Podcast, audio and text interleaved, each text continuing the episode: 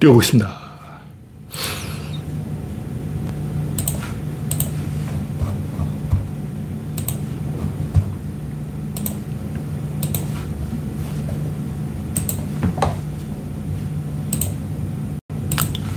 네, 창이 떴습니다.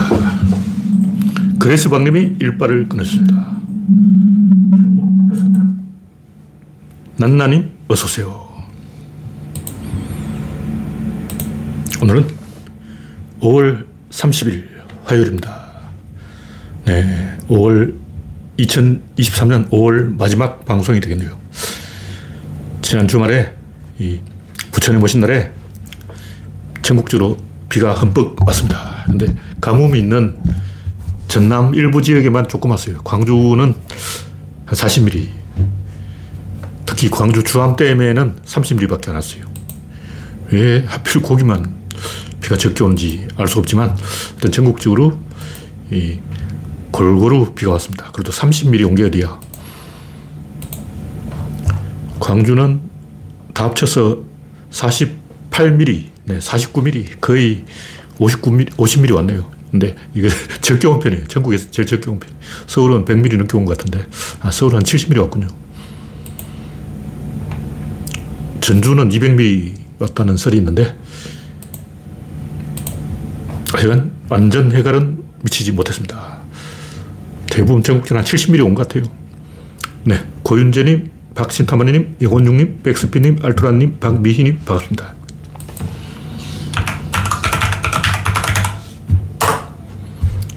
갑자기 낮 기온이 이십구 도까지 올라가서 제가 지금 속옷을 안 입고, 아, 이거 비밀인데, 가볍게, 어, 제, 제가 이 더우면 어지럼증을 느껴요.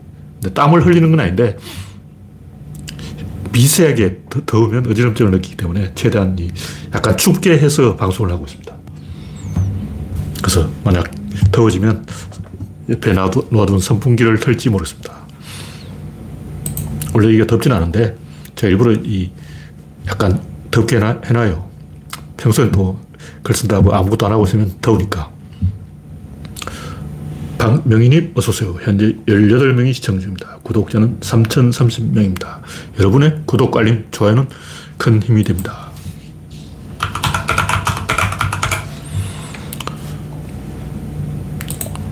첫 번째 곡지는 더러워서 피하는 전여옥. 갑자기 또 전여옥이 뉴스 나왔는데, 어, 암에 걸렸다는 설도 있고,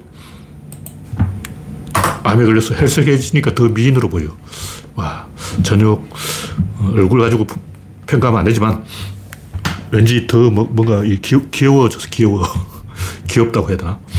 막 이건 그 사람 목숨 가지고 농담하면 안 되지만 전여옥은 저하고 악연이 있기 때문에, 또 제 역사가 있기 때문에 또 언급을 안 할 수가 없죠. 제 초창기, 인터넷 초창기에 저하고 한바탕 했던 사람이 두 명인데, 하나가 진중권이고 하나는 전여옥이에요. 특히 전여옥은 나를 고소를 했어. 자기가 남의 아이디어를 표절해놓고 도작을 한 거죠. 훔쳐놓고 내가 그걸 폭로를 하니까 엉뚱하게 나, 나를 걸고 자빠진 거예요. 나만 그런 게 아니고 다섯 명을. 왜 이 다섯 명이나 걸고 자빠졌냐면, 거대한 세력이 있는 것처럼 연출을 해서 노무현 대통령이 배후에서 사주했다, 이런 이제 의심을 끌어내기 위해서 거짓말을 한 거예요. 뻔뻔해, 알아. 그러니까 이, 그 당시 제가 서프라이즈 농객에 불과하고 그냥 네티즌이 한 얘기다. 이거 뻔히 알면서 김동열 배우에는 서영석이 있고, 서영석의 배우에는 누가 있고, 누구의 배우에는 누가 있고, 최종적으로 노무현까지 올라가지 않겠냐, 이런 암시를 하려고 머리를 쓴 거죠. 아니, 내 이름 그거 집어넣어봤자 괜히 그 소송 비용만 올라가지, 인지세만 올라가지, 돈만 더 들지, 자기한테 이익이 뭐냐고. 결국 노무현과 유재순의 연결고리 없잖아요. 노무현하고 유재순은 같은 편이 아니야. 유재순은 노빠가 아니에요. 유재순을 한번 만나본 적이 있는데, 그 사람들은 조선일보 편에서 있는 사람이에요. 근데 배후에 노무현이 있다, 이렇게 사기치려고 교묘하게 수작을 부려가지고 아무 관계없는 제 이름을 그 집어넣어놨어요. 제가 그, 그랬을 때, 혹시나 낚여라. 그런 생각은 있었어요. 요즘 전여옥이 이렇게 마시가면 또 요거 건수는 안 되지만 억지로 이제 건수 잡았다 하고 걸지 않을까. 그게 이제 애매한 말을 제가 일부러 써놨어요. 그런데 법을 아는 사람이라면 걸 수 없는 내용을 써놨다고. 아 다른 거, 어 다른 거죠. 일단 저 사람이 바람을 피웠다. 이 명예훼손 아니에요. 명예훼손은 저 사람이 어느 모텔에서 잤다. 이건 명예훼손이야. 저 사람은 나쁜 놈이다. 이건 명예훼손 아니에요. 저 사람이 삼월 사일 어디에서 무슨 짓을 했다. 이건 명예훼손이에요. 나는 그런 걸 알잖아. 저는 명예훼손이 뭔지 알기 때문에 어떻게 하면 걸리고 어떻게 하면 안 걸린다는 걸 알아요. 그래, 쟤 나빠. 이거는 그냥 평가고 구체적인 날짜, 이름, 장소 이걸 특정하면 걸립니다. 일베충은 그걸 몰라가지고 똑같이 이 명예훼손을 저질렀는데도 어, 진보 세력은 안 걸리고 일베충만 잡혀가는 거예요. 왜냐면 그걸 몰라. 팩트를 건드리면 걸립니다. 저는 팩트를 안 건드리기 때문에 평가만 하는 거죠. 근데 저 같은 사람을 소송을 걸 이유가 전혀 없는데도 재판부 판결문에 그렇게 나와 있어요. 김동열 이 사건하고 아무 관계 없다. 하여간 제가 하고 싶은 얘기는 짐승하고 인간이 싸우면 짐승이 이겨요. 왜냐 저쪽이 이길 마음을 먹고 있거든. 이기려고 하는 놈하고는 안 싸우는 게 대책이에요. 목적이 뭐냐? 이기는 거다. 그 사람하고 싸울 필요 없어. 왜냐면 축제사에서 달려들면 이기려고 하는 놈이 이기는 거예요. 보수하고 진보는 뭐냐면 진보는 판을 짜려는 거고 보수는 이겨먹으려고 그러는 거예요. 이겨먹으려고 하면 이겨먹으려고 하면 이기지. 수단 방법을 안 가리고 이길 생각만 하면 이기는 거예요. 근데 이제 이기는 청구서가 따라오기 때문에 이길 수는 있는데 그 뒷감당을 어떻게 할 거냐. 진보는 앞으로 살아갈 날이 구말리기 때문에 나이가 서른 살이 일어나면 사십 대, 오십 대, 육십 대, 칠십 대, 팔십 대, 구십 대, 백 살 앞으로 육십 년이 남아있기 때문에 청구서가 걱정이 되는 거고 노인들은 뭐 그런 거 없죠. 뭐 트럼프 같은 사람은 내일 모레 생각 없어. 아무 생각 없는 거예요. 내일 죽으면 죽고 살면 살고 에라 모르겠다 질러버려요. 그런 사람하고 싸우면 나쁜 사람이 이겨요. 그럼 우리는 어떻게 했냐. 우리는 친구를 만들어야 되는 거예요. 진중권 봐. 자기 입으로 말했어요. 친구 하나도 없다고. 조국, 흑서 그 무리들하고 연락 안 해. 진중권 자기 입으로 어, 조국 흑서 선다고 모인 사람들 친하게 안 지냈다는 거예요. 진중권이 좌파도 까고 우파도 깐다 그러는데 실제로는 좌파만 까죠. 그냥 우파는 까는 건 의미가 없어요. 우파 아무리 까봤자 우파는 이겨먹는 게 목적이기 때문에 깐다고 까이지 않아. 트럼프 깐다고 해서 트럼프가 뭐 겁먹을 것 같아요? 우파를 까는 건 의미가 없어요. 그러니까 진중권은 좌파만 까는 거야. 저도 오히려 좌파를 많이 까요. 왜냐면 우파를 까는 건 의미가 없어. 너 미쳤나? 그러면 너 돌았나? 그 다음 할 말이 없어. 작정하고 어, 그래 내 돌았다 어쩔래? 내 미쳤다 어쩔래? 하고 칼 들고 나온 놈하고 뭐 욕해봤자 그 의미가 없는 거예요. 깨끗한 사람한테 너 더럽다 해야지. 더러운 사람한테 너 더럽다 해봤자 그래 내 더럽다 어쩔래? 내 더러운데 니 보태줬나? 이러면 할 말이 없는 거예요. 그러니까 진중권은 좌파만 깝니다. 왜냐? 좌파를 까야 먹혀요. 우파를 까는 것은 아무런 의미가 없어요. 윤석열을 지금 전 국민이 다 까고 있잖아. 윤석열이 눈이나 깜짝하겠냐고. 원래 우파는 까는 게 의미가 없어요. 그러니까 제가 하는 얘기는 진중권은 누가 까냐. 진중권 자기 입으로 자기는 좌파도 까고 우파도 깐다고 말하지만 실제로는 좌파만 까는 거죠. 우파를 까는 것은 아무 의미가 없습니다. 실제로 우파들은 원래 칼이 안 들어가요. 그러니까 전여옥은 일본은 없다 이렇게 일본을 욕해놓고 지금은 일본 앞잡이가 돼 있는 거예요. 이게 황당한 거지. 우리 이런 걸 비판하는 거예요. 전여옥이가 유재순을 엿먹인 것은 재판을 팔 년을 끌었어요. 그게 뭐냐면 재판 공판을 할 때마다 전 유재순이 도쿄에서 비행기 타고 와야 되는 거예요. 김포공항에 내려보면 공판이 연기됐다 그러는 거예요. 기껏 비행기 값 들어서 서울 오면 아, 재판이 미뤄졌다. 근데 문제는 뭐냐면 이 전여옥이 공판을 연기 신청을 하면 그걸 다 받아준다는 거. 왜냐? 한패니까. 재판부도 한패예요. 법조계, 사법부 전부 뒷구멍을 다 붙어먹어. 단 판결은 올바르게 해. 왜냐면 자기 양심이 걸려있거든. 판결을 엉터리로 하면 안 되지. 자기 경력에 손상이 가니까. 판결은 똑바로 하는데 팔 년을 끌어가지고 결국 이 차 가해, 삼 차 가해, 사 차 가해, 오 차 가해, 백 차 가해를 만들어준 거예요. 전여옥은 표절을 했을 뿐만 아니라 이 차, 삼 차, 사 차, 오 차, 백 차 가해를 했어요. 그리고 그 판을 깔아준 게 사법부라고. 한 표지 뭐. 전여옥이 이겼어요. 제가 오늘 이 방송 제목이 전여옥이 이겼다입니다. 왜냐면 이겼어. 왜냐면 이겨먹으려고 덤비면 이기는 거예요. 죽는 순간 내가 이겼다 하고 죽는 거예요. 와삐 큰저 타볼로한테 마지막으로 그래 네가 이겼다. 이 말은 내가 이겼다는 얘기죠. 왜냐면 타볼로가 애를 먹은 게 백이라면 와삐 큰저는 애를 먹은 게 없어. 오히려 명성을 얻었지. 손해가 없어. 미국에 있으니까. 벌금도 안 내고 깜빵도 안 살고 내가 이겼어. 야구로지 이러고 있는 거예요. 진중권도 그런 소리를 한다고. 한동훈이 이겼어. 그 말 맞아. 한동훈이 이겼지. 법무부 장관 됐으니까. 그게 무슨 의미가 있냐고. 우리는 이기려고 하면 안 돼요. 우리는 친구를 사귀려고 한다. 저놈들은 친구가 없다. 나쁜 사람들끼리 모여있으면 자기들끼리 서로 욕하, 욕하는 거예요. 제가 옛날에 여러 번 얘기했지만 보수 꼴통들도 자기 자식은 진보 대안학교에 보내더라고. 자기 자식은 자기하고 달라야 되니까. 자기는 미래가 없지만 내 자식은 미래가 있으니까 내 자식한테 진보를 가르친다고. 자기는 이겨먹으려고 그렇게 하는 거예요. 인간이 이렇게 되는 이유는 딱 하나예요. 나쁜 짓을 하는 게 착한 짓을 하는 것보다 쉬워. 여러분이 소설에서 봐도 악당을 주인공으로 하는 게 훨씬 더 쉬워, 쉬워요. 대표적인 기생충. 봉준호 감독의 기생충이 전형적인 그, 제가 오늘 여기 소개시키는데 뭐, 스페인에서 유행한다는 그 피카레스크인가? 피카레스크. 스페인에서 하는 그 문학 장르인데, 악역이 주인공인 게 피카레스크예요.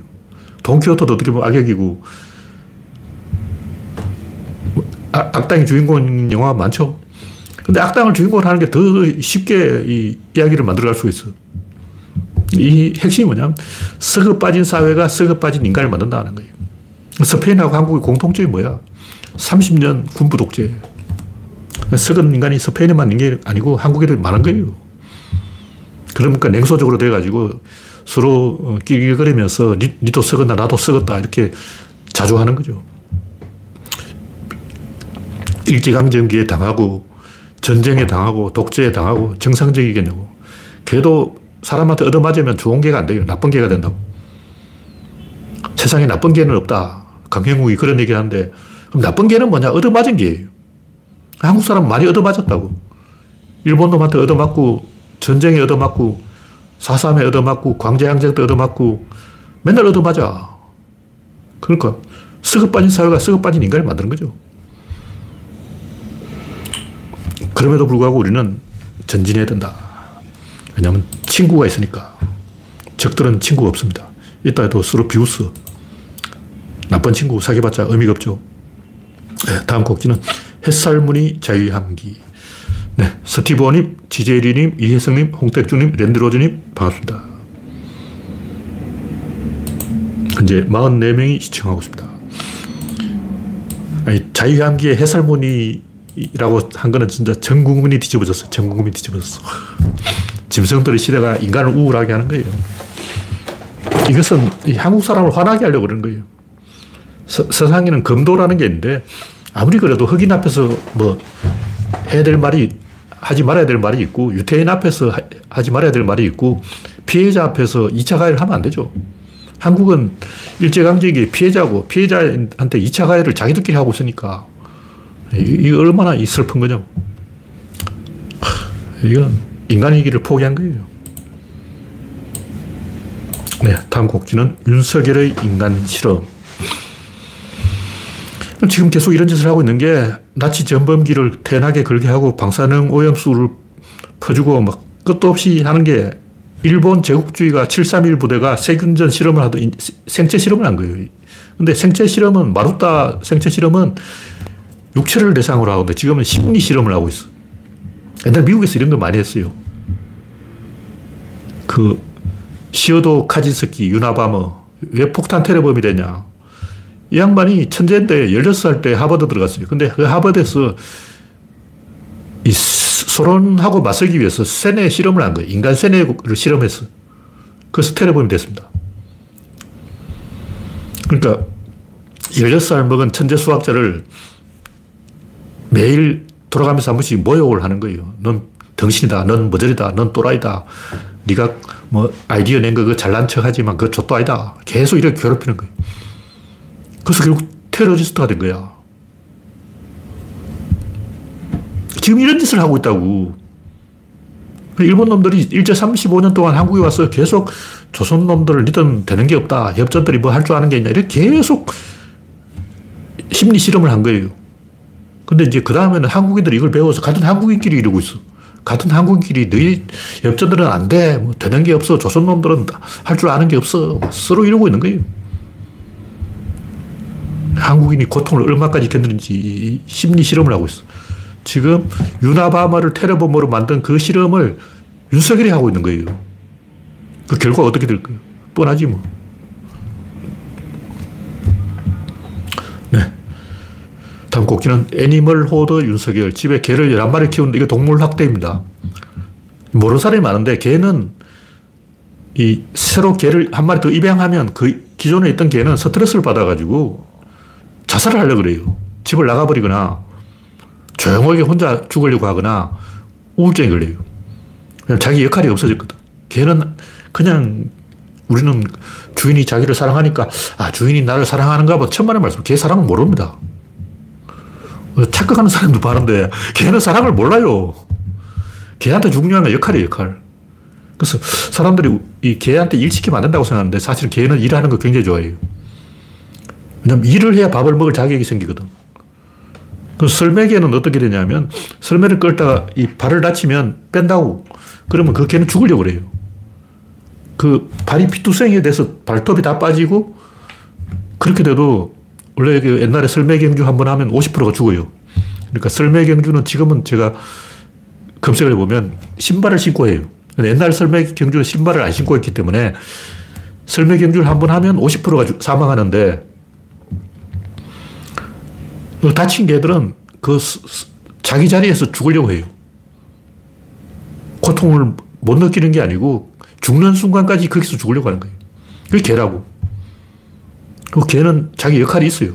그거 뭐 올리버쌤 유, 유튜브 영상만 봐도 알 수 있는데, 보통 개는 이제 집단을 보호, 보호하는, 약자를 보호하는 걸 자기 역할로 생각하고 있다고.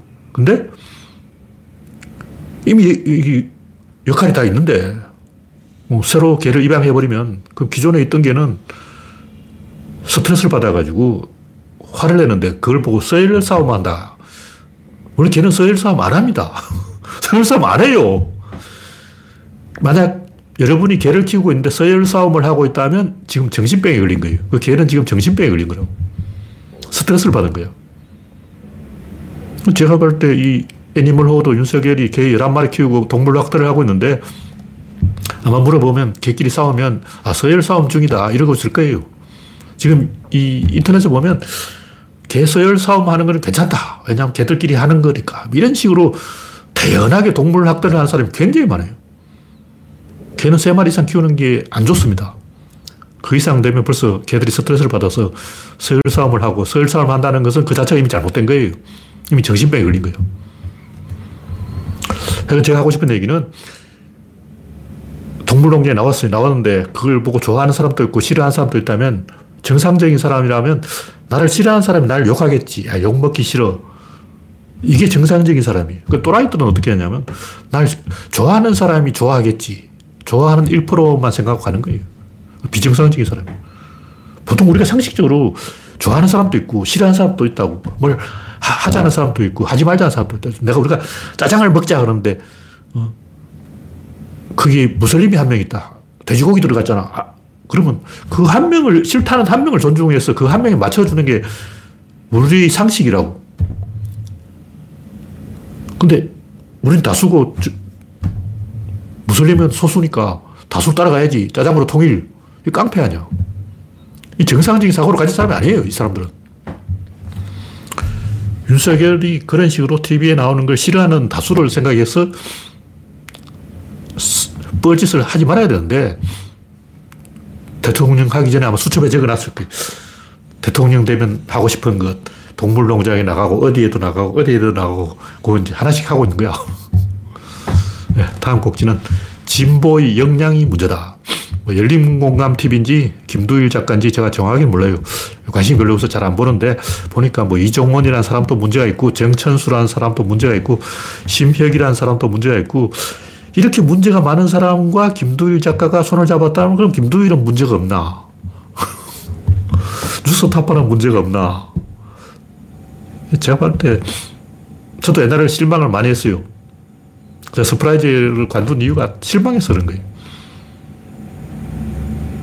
서영석 기자는 나쁜 사람은 아닌데 실수를 했죠. 변희재는 나쁜 놈이고 그 외에도 그 스프라이즈 멤버들 정상적인 사람 몇 명 없어요. 박철현 씨는 일본에 가 있었기 때문에 나쁜 짓을 할 기회가 없었지. 그냥 일본에 가버렸으니까. 만약 한국에 있었다면 대부분 보면 나쁜 짓을 할 수 있는 그 포스트에 가 있는 사람은 나쁜 짓을 합니다. 그 포지션을 보면 아, 저 사람 배신하겠다, 배신해요. 근데 내가 진중권 저 배신한다고 그랬잖아. 배신했잖아. 일어날 일은 일어난다. 내려갈 팀은 내려간다. 올라갈 팀은 올라간다. 나쁜 짓 할 놈은 나쁜 짓을 한다. 노무현 같은 사람이 없어요. 제가 인간들에게 학을 떼고 실망을 했는데 그래서 스프라이저를 포기를 했습니다. 그 좋은 걸 왜 포기했냐. 제대로 된 인간이 한 명도 없었기 때문에. 그 사람들 똥탕 속에서 나까지 분탕질 해봤자 될 게 없다. 음. 뽀띠, 김동원인가, 드루킹, 그 양반 또 나한테 타격을 준 사람 중에 한 명이고, 그 외에도 많죠. 제가 굳이 뭐 이름을 이야기하지 않겠지만, 아무개, 아무개, 아무개. 음. 나 스트레스 받게 했잖아. 원래 머리 하얗지만 더 하얗게 만든 사람들이 있어요. 환장하겠더라고. 노이로제에 걸릴 뻔했어요. 네, 다음 꼭지는 신의 성실의 원칙. 제가 아까 얘기한 건, 그 김두일 작가 이야기한 것은 우리 진보 세력의 역량이 떨어진다는 거예요. 뭔가 지도자가 없어. 역량 자체가 떨어진다고. 그래서 문제가 계속 일어나는 거예요. 신의 성실의 원칙. 이건 뭐냐면 누군가가 마누라 몰래 자동차에다 녹음을 한 거예요. 근데 마누라가 남편을 고소해가지고 집행유예 판결을 받아냈는데, 그래서 이 마누라도 한성질 한 사람이지. 부창부수. 그 남편의 그 마누라다. 남편이 마누라 약점 잡으려고 녹음을 했다. 이걸 용서할 수 없다고 재판까지 가서 남편을 전과자로 만들겠다. 양반도 대단한 사람인데, 어쨌든 제가 하고 싶은 얘기는 이 보통 상대가 먼저 원인 제공을 했으니까 나는 복수할 권리가 있다. 이런 굉장히 나쁜 생각이에요. 삐뚤어진 생각이야. 근데 게시판에 그런 얘기가 진짜 많아. 특히 요즘은 페이스북이 뭐 그런 걸 계속 읽으라고 압박을 해. 페이스북에만 들어가면 뭐, 어, 와, 환장하기 환장해. 오해를 멈출 수가 없었습니다. 하고 뭐 얘기하는데 그 보면 뭐 시누이가 어떻고 시아버지가 어떻고 복수하고 그럴 때 자기를 골탕 먹인 학폭, 복수하고, 복수, 복수, 복수. 전 국민이 복수하고 있어, 지금. 그래서 요만한 거 가지고 막 물고 늘어지고, 어떻게 그럴 수가 있냐. 그럴 수도 있죠. 사소한 걸 가지고 뭐 잘못할 수도 있죠. 왜냐하면 사람이 다 스트레스를 받고 있어요. 왜 잘못하냐. 스트레스를 받고 있으니까 잘못하지. 내가 스트레스를 받으면 상대방도 스트레스를 받는 거예요. 그럼 스트레스를 받으면 실수를 하는 거예요. 그걸 용서를 해야지. 근데 이 사건에서는 남편이 잘못한 게 맞아요. 왜냐하면, 이, 원인, 적대적 태도를 한 거예요. 이게 뭐냐면 신의 성실의 원칙을 어겼다는 거죠. 무슨 얘기냐면 이 남편이 바람을 피웠다. 마누라가 바람을 피웠다. 증거가 있냐? 모텔에 한 방에 들어갔다는 거예요. 경찰에 고발한다. 판사가 재판할 때 정액이 나왔냐 그런다고. 안 나왔다. 그럼 모텔에서 뭘 했냐? 쎄쎄쎄를 했다는 거예요. 모텔에서 꿀밤 때리기 노래를 했다는 거예요. 모텔에서 고스톱을 쳤다는 거예요. 그러니까 우리가 정상인이 정상적인 사고로 보면 백 퍼센트 바람을 피운 거야. 근데 왜 재판장은 모텔에서 고스톱을 칠 수도 있지. 모텔에서 짤짤이 했겠지. 모텔에서 십 원짜리 가지고 동전 따먹기 했겠지. 모텔에서 손만 잡고 자려고 했겠지 하고 무죄를 선고하는가. 이거 뭐냐면 신의 성실의 원칙 때문에 그래요. 우리는 이런 걸 좀 간과하는데 신의 성실의 원칙은 상방이 다 지켜야 돼요. 물론 남편이 이제 바람을 피웠다면, 모텔에 갔다면, 그건 신의 성실이 위반된 거죠. 근데 부인도 그걸 가지고 꼬투리 잡아서 물고 늘어지고, 그것도 신의 성실 위반이에요. 이런 얘기를 왜 하냐면 가끔 이제 저한테 이 시비 거는 인간이 있어요. 시, 시, 시비 거는 사람도 이유가 있으니까 시비 거는 거냐. 근데 시비 걸 건수가 있다고 시비를 건다는 것은 신의성실의 원칙을 어기는 거예요. 이게 사회에 돌아가는 기본 원칙이라고. 그 나한테 적대적인 태도를 한 거야. 내가 먼저 원인 적응을 했더라도 적대적 태도를 하면 안 되죠. 우호적 태도를 가지고 있다면 상대방이 실수를 하면 그 상대방의 실수를 바로 잡아줘야지. 실수를 기다렸다는 듯이 응징을 해버린 거야. 다 노리고 딱 실수 팍! 이런 식으로 적대적인 태도를 가진 사람은 신, 신의성실의 원칙을 어긴 거예요. 판결은 그렇게 나옵니다. 그래서 이 남편이 마누라 몰래 마누라 약점을 잡으려고 도청 장치를 설치한 것은 신의 성실의 원칙을 어겼기 때문에 유죄가 맞습니다. 네, 다음 곡지는 마동석 한방 액션. 여러 번 얘기했는데 제가 마동석이 뜨기 전부터 액션 한 방으로 끝내야지 두 방 때리는 액션이 아니다 이런 얘기를 했어요. 왜 그러냐면 김두한 별명이 입봉인데 입봉이 한 방이라는 뜻이에요. 한 방으로 끝내야지 두 방 때리면 안 된다는 거예요. 왜냐하면 촉복들이나 양아치들은 이렇게 링에서 하는 게 아니고 기습을 선빵을 때리는 바로 그 일 초 만에 끝나버려요. 왜, 왜 그러냐면 내가 때리려고 이렇게 폼을 잡으면 벌써 상대방이 그 자세를 다 읽어버려요. 그러니까 내가 촉복이라면 상대방을 찌르려면 이렇게 딴 데 보고 어, 뭐 이렇게 하다 갑자기 찔러야지. 찌를 거야 찌를 거야 찌를 거야 이렇게 이제 칼 들고 못 찌릅니다. 상대방이 대응을 하거든요. 그럼 어떻게 지루하게 돼요. 이 시합 자체가 성립이 안 돼. 물론 이제 초고수하고 대결하면 다 달라지지만 보통은 굉장히 소문난 잔치에 먹을 것 없다고 이게 격투기는 링 위에서 하니까 그렇고 일반적인 길거리 싸움은 링 위에서 하는 게 아니잖아. 사각형도 없고 링이 없는데 거의 선빵에서 결정은 히라소니 날 박치기 저 멀리서 공중에서 날아서 공중거리라 그러는데 공중박치기라는 거예요. 근데 코앞에서 박치기를 하는 게 아니고 저 멀리서 날아와요. 굉장히 멀리 있다가 갑자기 날아오기 때문에 설마 저 사람이 여기까지 날아온다는 걸 상상을 못하는 거죠. 한 방에 가버린 거예요. 시라손이라든가 김도환이라든가 두 방을 안 씁니다. 근데 영화나 뭐 만화를 보면 막 하루 종일 이러고 있어요. 저도 제가 하는 얘기는 진짜 액션은 리얼 액션은 한 방으로 끝내야 된다. 왜냐하면 실제 길거리 싸움에서 두 방 때린다는 것은 이게 불가능하기 때문에. 일반인들은 이 링에 올려놓으면 삼 분을 못 버팁니다. 일 분도 못 합니다. 특히 프로레슬러, 더블유더블유이 그 프로레슬러들은 링에 들어올 수 없어서 수비차가 자빠지려고 그래요. 링까지 걸어오는 것 자체가 벌써 이미 수분이 차서 헥헥거려요. 실제로 이러고 있는 거예요. 잘 그렇지도 못하는 인간들이 그러고 있다고. 이건 제가 이 진짜 액션은 좀 다르다고 옛날부터 이야기했기 때문에 마동석이 범죄도시 서리를 찍는다고 하는데 뭐 제대로 액션을 했는지 한번 기대를 해보겠습니다. 네, 다음 곡지는 수사자의 새끼 죽이기. 뭐 제가 여러 번 하는 얘기인데 뭐 위하여 나오면 다 거짓말이에요. 위한다는 거는 미래를 바라보는 건데 아니, 사자가 뭐 미래가 있고 어, 랑구르 원숭이, 랑구르 원숭이가 무슨 미래가 있냐고. 인간도 미래가 없어요. 부족민들은 아기가 어떻게 생긴지 몰라요. 자, 섹스를 했어. 근데 십 개월 후에 아기가 나와. 그럼 십 개월 전하고 인과관계가 성립한다는 걸 원시인이 알겠냐고. 몰라요. 원시인은 엄청 무식한 거예요. 아기는 축복을 받아서 저절로 생긴다고 생각하는 거지. 아기가 과연 이 성관계를 해서 아기가 생긴다. 그 정도 안 똑똑해요. 왜냐하면 결혼제도가 없기 때문에. 결혼을 하면 알게 되지. 결혼을 하면 섹스를 하니까. 결혼을 하는 이 사회는 일부 일처제 사회는 이 성관계가 아기하고 관계가 있다 이걸 아는데 원시인들은 결혼을 안 하기 때문에 그걸 모른다. 사람도 모르는 걸 사자가 알겠냐고. 그러면 사자들은 왜 그런 짓을 하냐. 흥분해서 그런 거예요. 흥분을 왜 하냐. 호르몬 때문에 그런 거예요. 우리가 이 낯선 동네만 가도 터세를 부리고 마찰을 하고 이지매를 하고 왕따를 하고 신고식을 하고 어, 저 터지고 얻어맞고 그러잖아요. 왜 그러냐? 호르몬 때문에 그런 거예요. 이 호랑이한테 고기를 주면 호랑이 덤벼요. 그냥 고기를 주면 맛있게 먹지 왜 고기한테 성을 내냐고.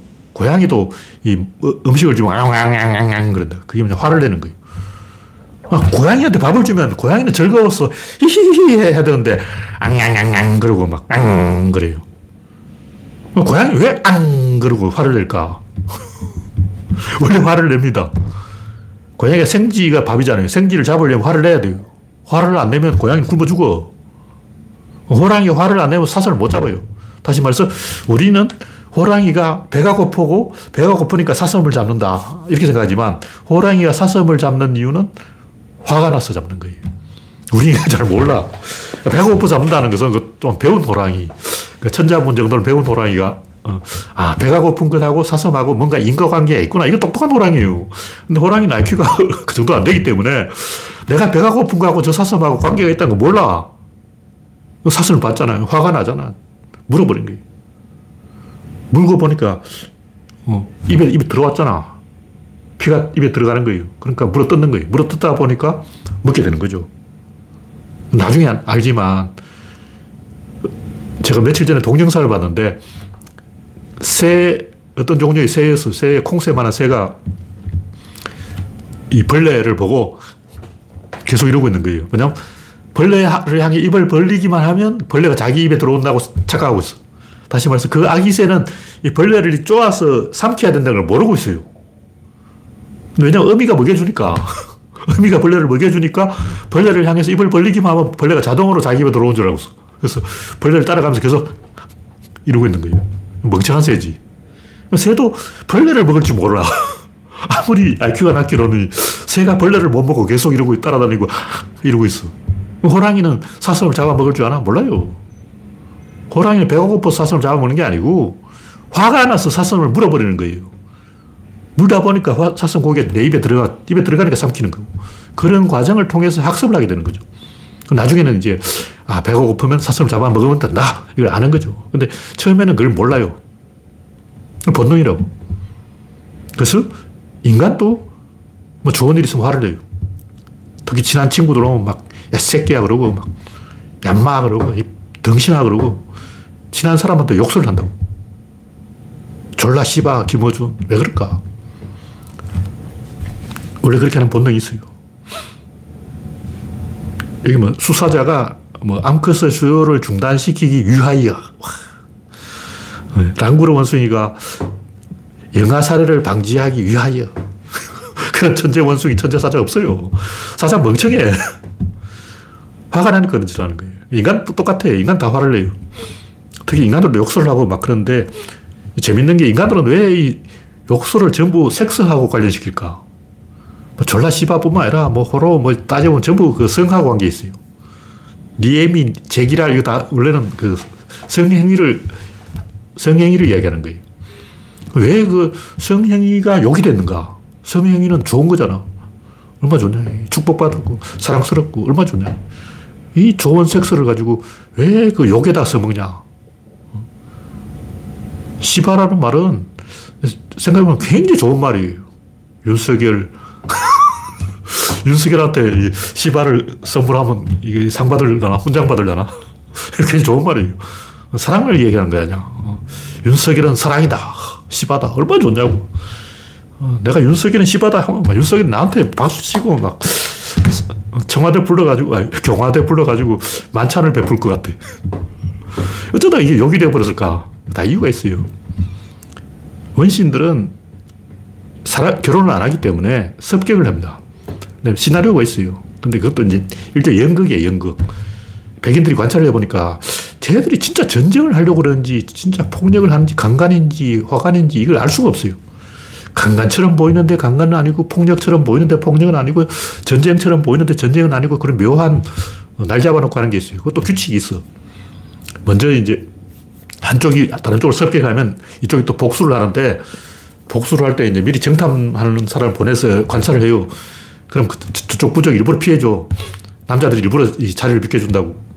여자들은 이제 저쪽 부적이 섭격할 차례다 아는 거야. 알면 도망을 가야 되는데 안 가.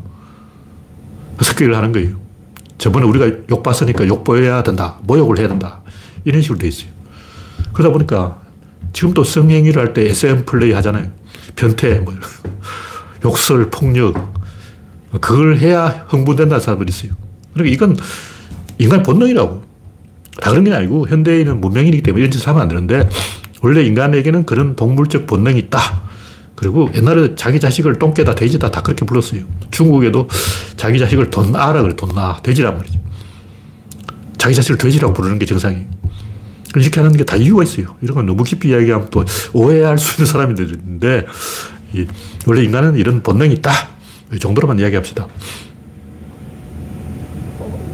이런 이 섹스하고 모욕하고 폭력은 모욕 자체가 아니고 흥분시키는 방아쇠인 거예요. 다시 자기를 흥분시키기 위해서 그러는 거예요. 그러니까 졸라 씨바 그러고 막 생일날 생일빵 한다고 좁혀고 막 히딩크 볼 넣을 때마다 막 공기를 때리잖아. 왜 가만히 있는 공기를 좁혀냐고. 박항수도 그러더만. 공기가 뭐 죄지었냐. 어, 죄가 없는 공기를 막 좁혀는 거예요. 그 이유는 흥분해서 그런 거예요. 흥분해서. 지금도 야구 시합 해가지고 뭐 이기면 막 물 쏟아붓고 막 별짓을 다 하는데 흥분해서 그런 거예요. 그래서 인간은 흥분을 끌어내기 위해서 욕설을 하는 거예요.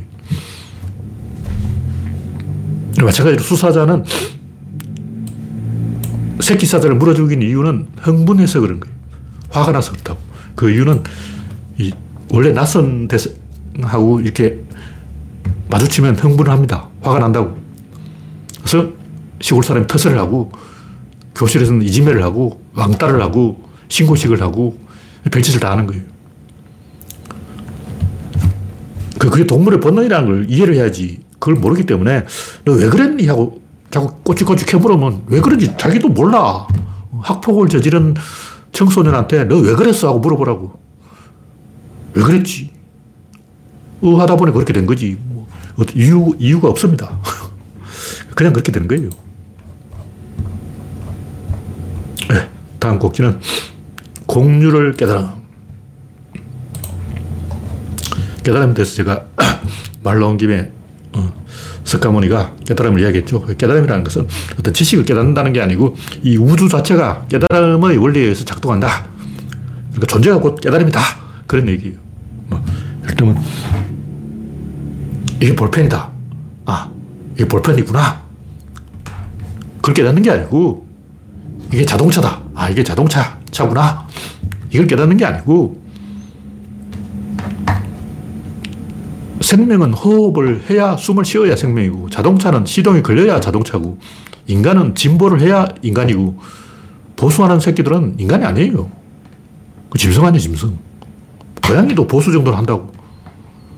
늑대도 하고 염소도 하고 토끼도 하고 닭도 하고 사람은 진보를 하는 거예요.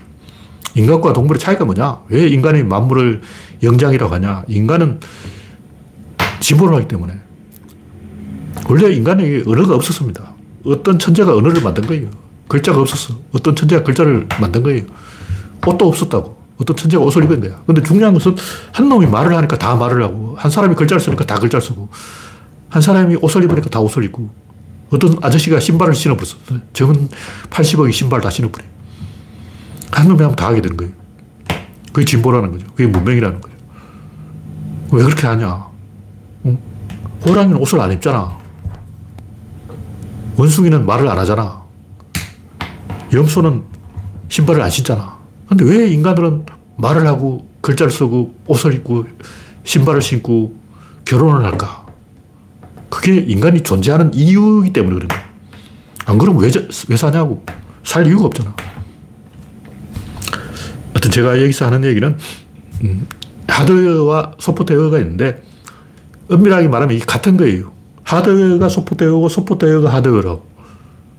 근데 왜 하드웨어가 소프트라면 그냥 하드웨어라고 해도 되고 소프트웨어라고 해도 되는데 소프트웨어라고 하는가. 구조로는 이론론이고 한계를 가지고 이야기한다. 한계를 찍으라면 소프트웨어인 거죠. 왜냐? 한계는 관계예요. 자, 여기 뭐 한계 있다. 이게 하드웨어죠. 근데 어떤 둘, 두 개가 있으면 이 사이가 생겨요. 요 사이는 한계야. 근데 요, 요 둘은 딱딱하다고. 만져봤다. 딱딱하잖아. 근데 요 사이는 말랑말랑해. 여기 소프트야, 소프트. 오늘 하드하고 여기 소프트하라고. 또 양파 껍질은 껍질 하나하나는 하드죠. 근데 껍질과 껍질 사이는 소프트라고. 이 집이 두 개 있다면 요 집 사이에 담장이 있는 거예요. 그 담장은 하드야. 왜냐하면 돌로 쌓아놨으니까. 근데 원래는 담장이 없어요. 경계가 있는 거예요. 원래는 담장이 없고 마음속에 담장이 있는 거예요. 그 담장 허물기 운동을 하잖아. 담장을 허물었다고 해서 담장이 없냐? 있어요. 그러니까 진짜 담장은 마음속에 있는 거예요. 그러니까 진짜로 따지면, 엄밀하게 따지면 모든 게 다 소포터이고 다 이 말랑말랑한 거예요. 왜 말랑말랑한? 유, 유체라고 소리가 유체. 에너지는 유체이기 때문에, 에너지는 파동에 의해서 움직이기 때문에 말랑말랑합니다. 빛은 파동이에요. 그래서 말랑말랑한 거예요. 빛은 입자라고 하는데, 입자라는 건 뭐냐, 아까 얘기했듯이 이 파동은 말랑말랑한데 그걸 다른 사람하고 공유하면 요 공유하는 지점이 딱딱해지는 거예요. 예를 들면 피부. 피부는 사람과 다른 사람이 공유하는 부분이에요. 이 피부는 나도 만질 수 있지만 다른 사람도 만질 수가 있어요. 근데 마음은 나만 만질 수 있지 다른 사람은 내 마음을 만질 수가 없는 거예요.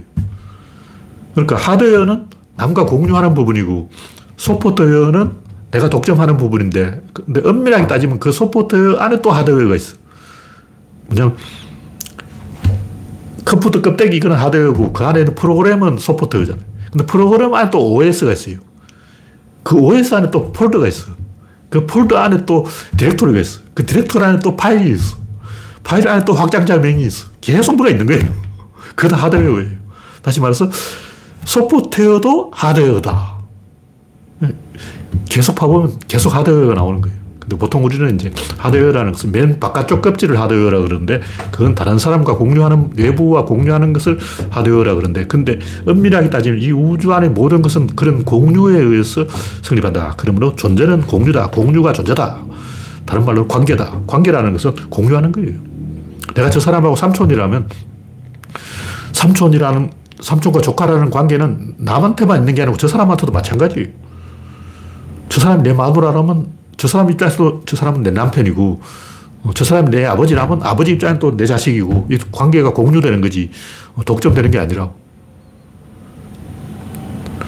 나는 저 사람의 아버지인데 저 사람은 내 자식이 아니야. 그런 건 있을 수 없어. 내가 아버지면 쟤는 아들인 거예요. 아, 아버지는 맞는데 아들은 아니다. 이건 거짓말이죠. 로미오는 있는데 줄리엣은 없다. 이건 거짓말이에요. 엄밀하게 따지면 인간의 인체 구조도 전부 그런 식으로 어떤 관계로 돼 있어요. 도로로 돼 있다고. 집은 하드웨어인데 집 사이에 있는 도로는 소프트웨어라고. 근데 보면 혈관 도로죠. 임파선 도로죠. 입에서 항문까지 도로죠. 가만히 살펴보면 신경계 이거 도로죠. 전부 도로야. 그러니까 인체라는 것은 도로의 집합인 거예요. 도시 전체도 도로의 집합이야. 그 노자의 도덕경. 도라는 게 뭐냐? 도가 길이죠. 길이 뭐냐? 길은 소프트웨어예요. 집은 하드웨어고 길은 소프트웨어다. 이 우주는 결국 소프트웨어로 되어 있다. 그런 얘기죠.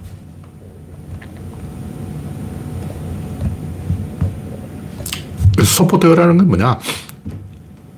결국 이 공유한다. 관계라는 것은 공유한다. 서로가 공유하는 것이.